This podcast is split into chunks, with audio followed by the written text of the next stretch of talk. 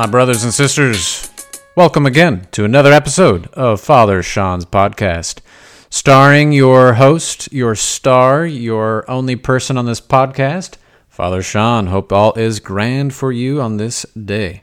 Whatever day it is you're listening to it. I realize that people really kind of go back into the archives and look stuff up, so this could be, uh, you could be listening this years from now. Who knows? I do not know. Just for a fun fact, today is March the 27th of 2021. So, hello to my future people.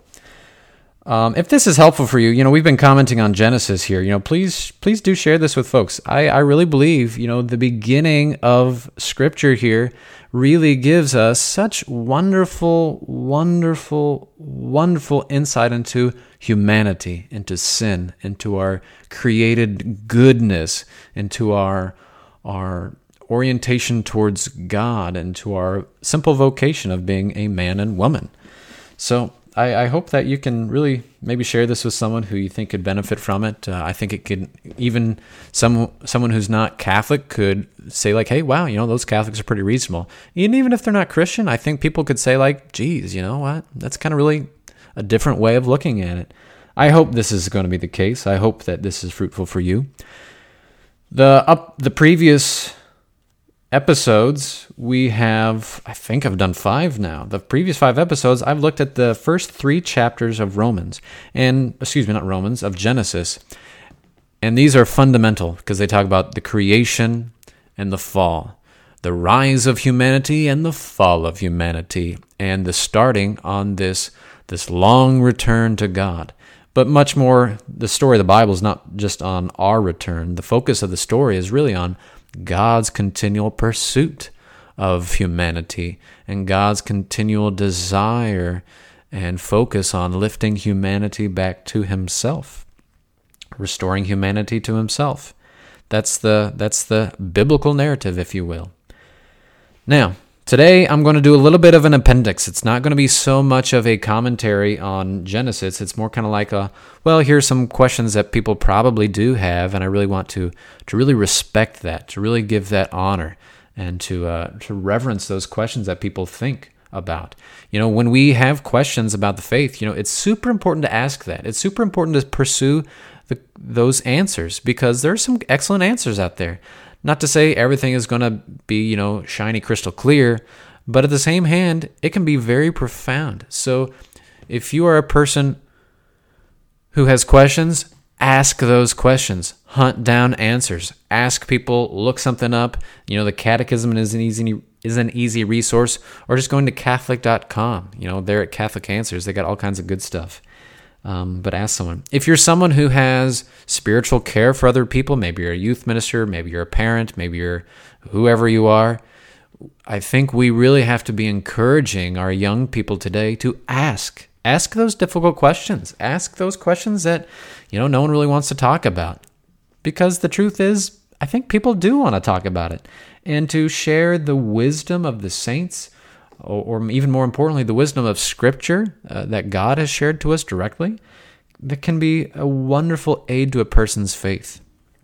I remember as a kid, just a quick little side note here. I remember as a kid, I had a lot of questions, and praise God, like my parents kept a catechism on our bookshelf, and I remember just flipping through it, just flipping through it, and just trying to really kind of figure out some of these things uh, about salvation. What does salvation mean? Uh, what is sin? I remember also kind of having these questions about you know, why do Catholics believe this when my Protestant friends don't? And so I had this sheet. It was an apologetics cheat sheet. So it had like a theme, and then it had a list of biblical verses underneath that that would support that theme and talk about that theme and give guidance to people with questions regarding that theme. And I, I, I remember spending a lot of time on that. That was very fruitful. So if anyone's got people out there, you know, just Google up an apologetics, Catholic apologetics cheat sheet and give that to them because that can be really huge. There's a lot of them out there. Today, this appendix will talk about two different things. The first I'll talk about is original sin, and the second that I'll talk about is the problem of evil because sin is an evil. And uh, why do we have to have evil? You know, that's a real big question. That's a real good question. But first, let's talk about original sin. Original sin. So, original sin is the result of Adam and Eve's fault. they committed the first original sin, or not the first, there's only one original sin. They committed the original sin, but we have inherited through our generation as human beings, through our, through our fleshly generation, this original sin, which maybe should be called original sinfulness. Original sinfulness. But it simply means that we are not born into proper relationship with God. That we, like Adam and Eve, have have this relationship of, of a lack of harmony with God. And it's not through our guilt. You know, God does not condemn us for this. Um, but at the same hand, we need salvation because we do not have, through our birth, right relationship. We suffer the consequences of our sin only once we commit those sins. So probably around the years of five, six, or seven years old, something like that. But but still, there's this question of why do I have this situation? Why am I not right with God from the beginning? So let's look at um, St. Paul, because he gives very clear guidance on this and the reality of how universal this bondage to sin really is. He says that all are under the domination of sin. This is coming from chapter 3. There's no one just, no one. There's no one who understands. There's no one who seeks God. All have gone astray. There's not one who does good. There's not even one, etc., etc., etc. Now I'll jump to chapter 5 because he talks a little bit more there. Humanity sinned through Adam here. Therefore, just as through one person sin entered the world, and through sin death, and thus death came to all, inasmuch as all sinned, for up to the time of the law, sin was in the world. Through those sin is not accounted when there is no law.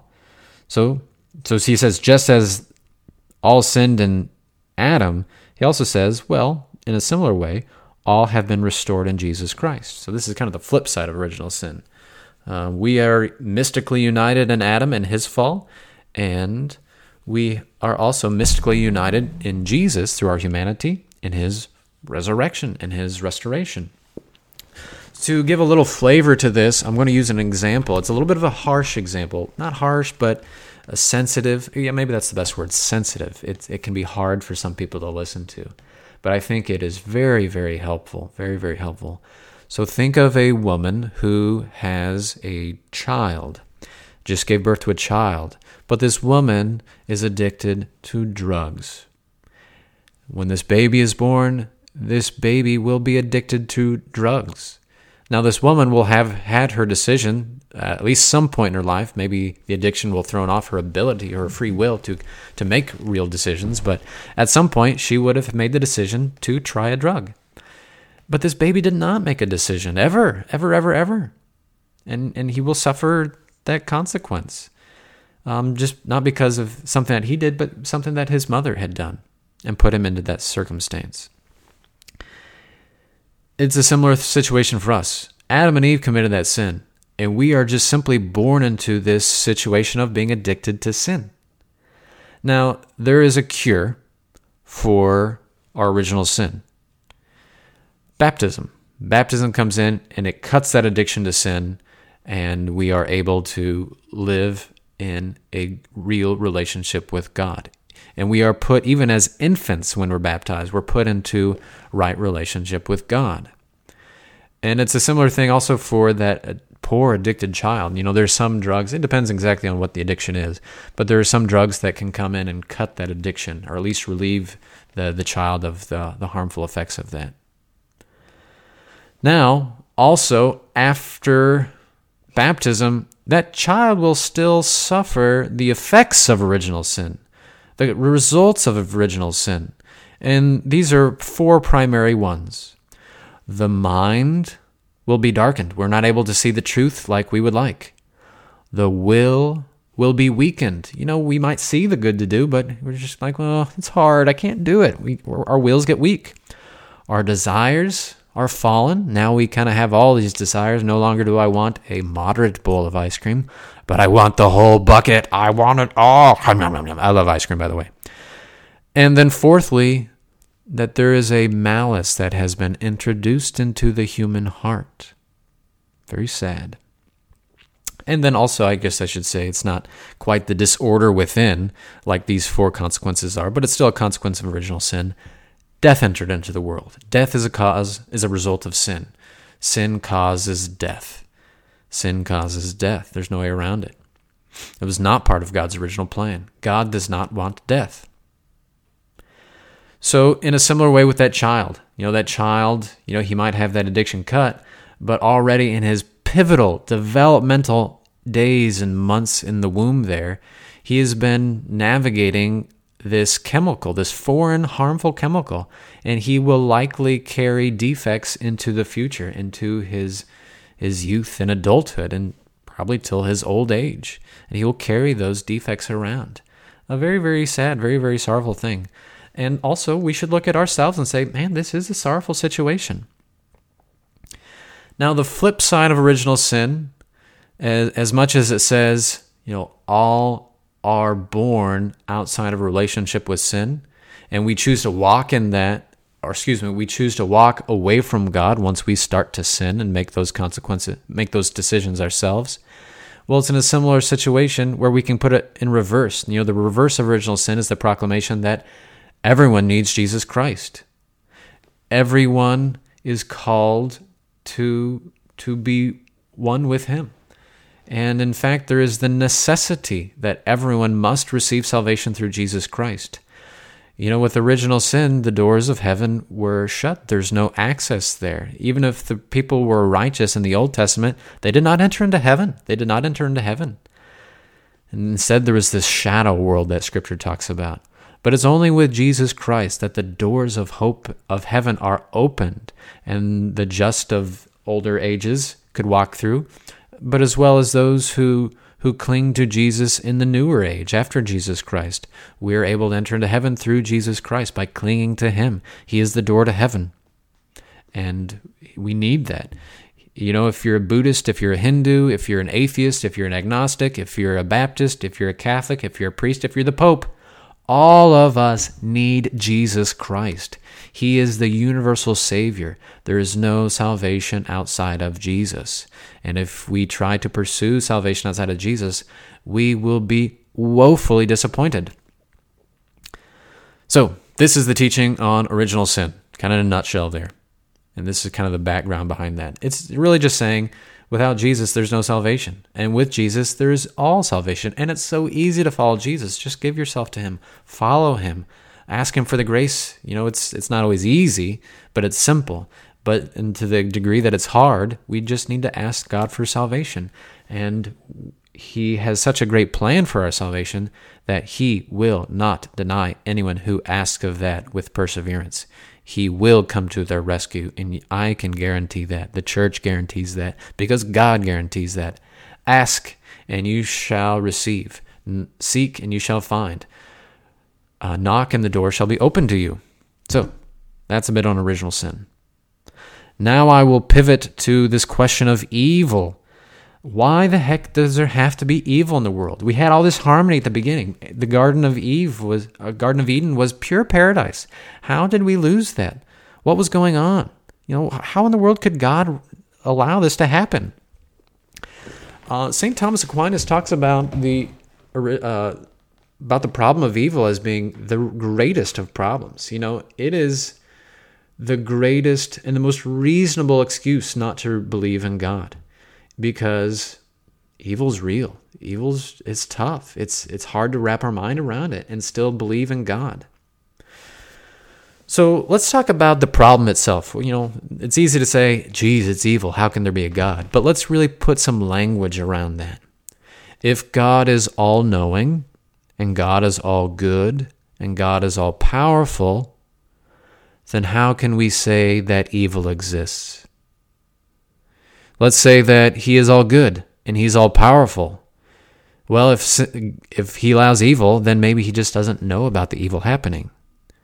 Or people would say that okay, so he does know about the evil happening and he's all good. But maybe it's simply his all powerfulness that is lacking. Because if you knew about evil and if you were all good, you would put an end to it. And maybe he's just not able to. Maybe he's just not such a powerful God after all. Or you could say that God knows the evil's happening. God is all powerful. He could stop it if he wanted to, but maybe he's not all good. Maybe he he desires this evil. Maybe he's even giving us this evil. Maybe maybe he's not giving it to us. Maybe he just doesn't care. Maybe we're just come some little miscellaneous world among a bazillion worlds out there and that's just kind of out there that he kind of ignores. Maybe he's just not such a good God. So all these are questions that provoke the question of evil, that provoke the question of evil, and it's and it's really a challenge. Um, I'm going to talk about Augustine and then Aquinas. Uh, Saint Augustine talks about evil in its very nature as a privation. That is to say, it's it's an emptiness, it's a nothingness.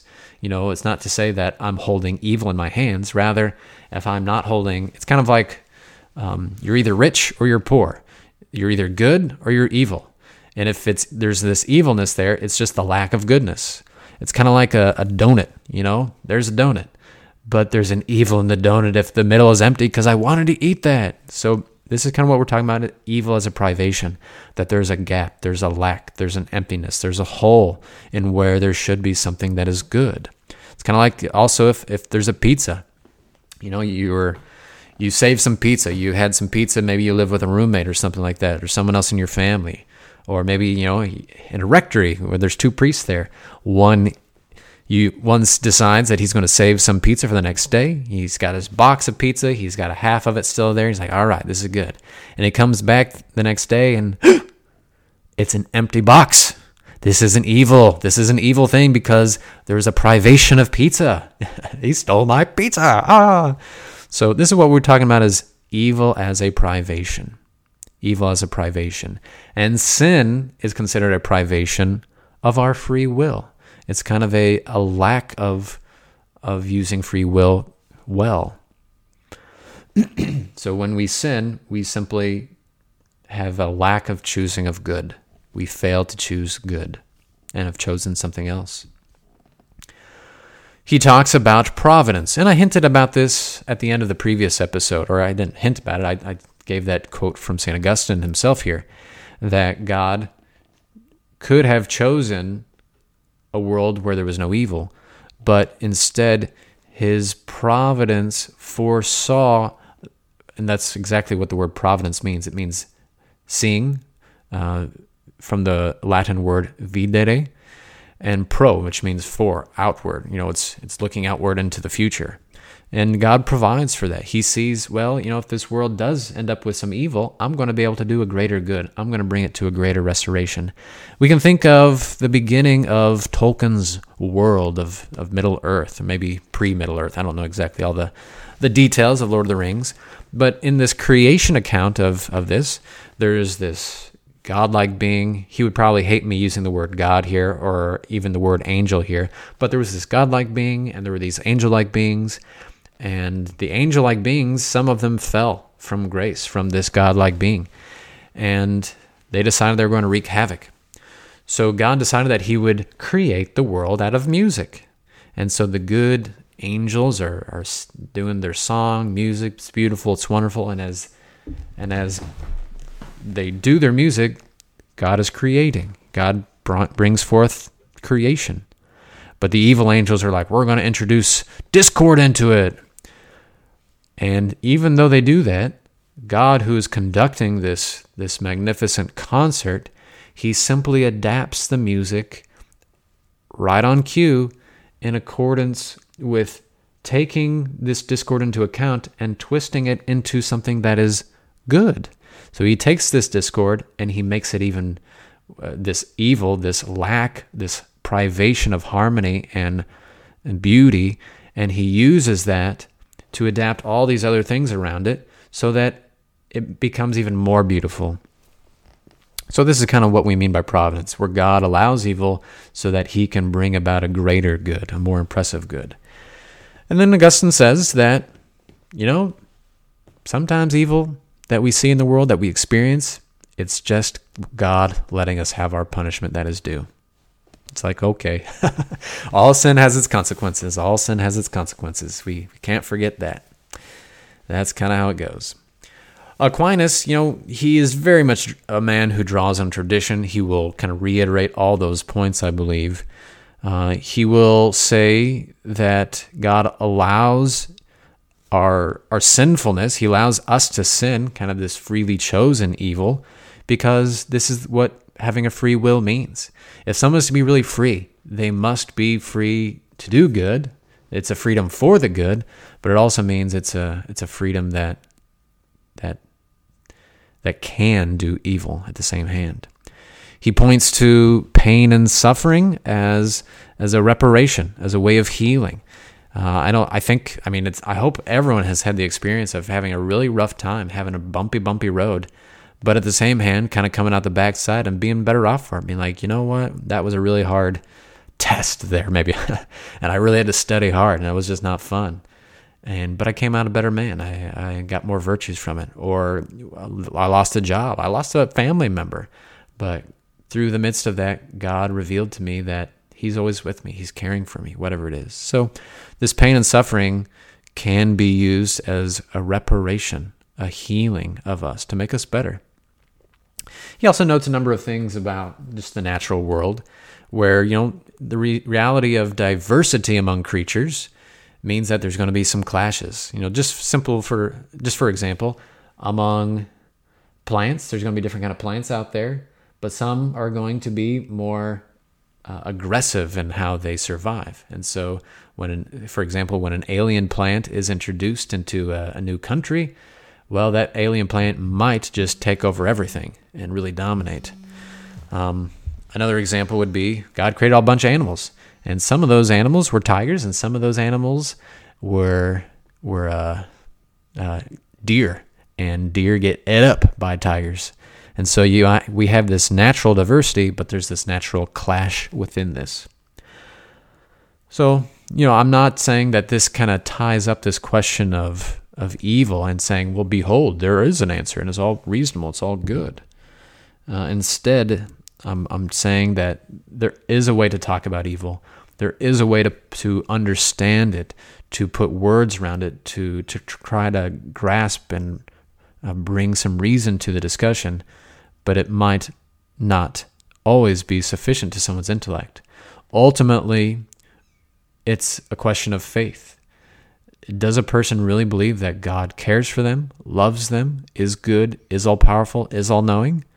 Or is there some lack there? And I propose to you that God is all knowing, all good, all powerful, that He does realize that there's evil in the world. There's no doubt about it. But at the same hand, he is caring for the world in ways that we cannot imagine, that we cannot see, and we might not ever be able to see here in this world, here on this earth, until the day of the final revelation where we will be able to see God's magnificent providence for, for, for the world. This is what I propose to you. I invite you to faith. I invite you to deeper trust in God who is all good and in his Son who came into the world to heal us from sin and evil and bring us into salvation. Thank you again for tuning in to Father Sean's podcast. And we will pick up next time as we continue to comment on Genesis with uh, Cain and Abel. And we might move towards Noah. I'm not sure exactly how far we'll cover. May God bless you. Look forward to the next time when we gather again. Peace to y'all. Bye.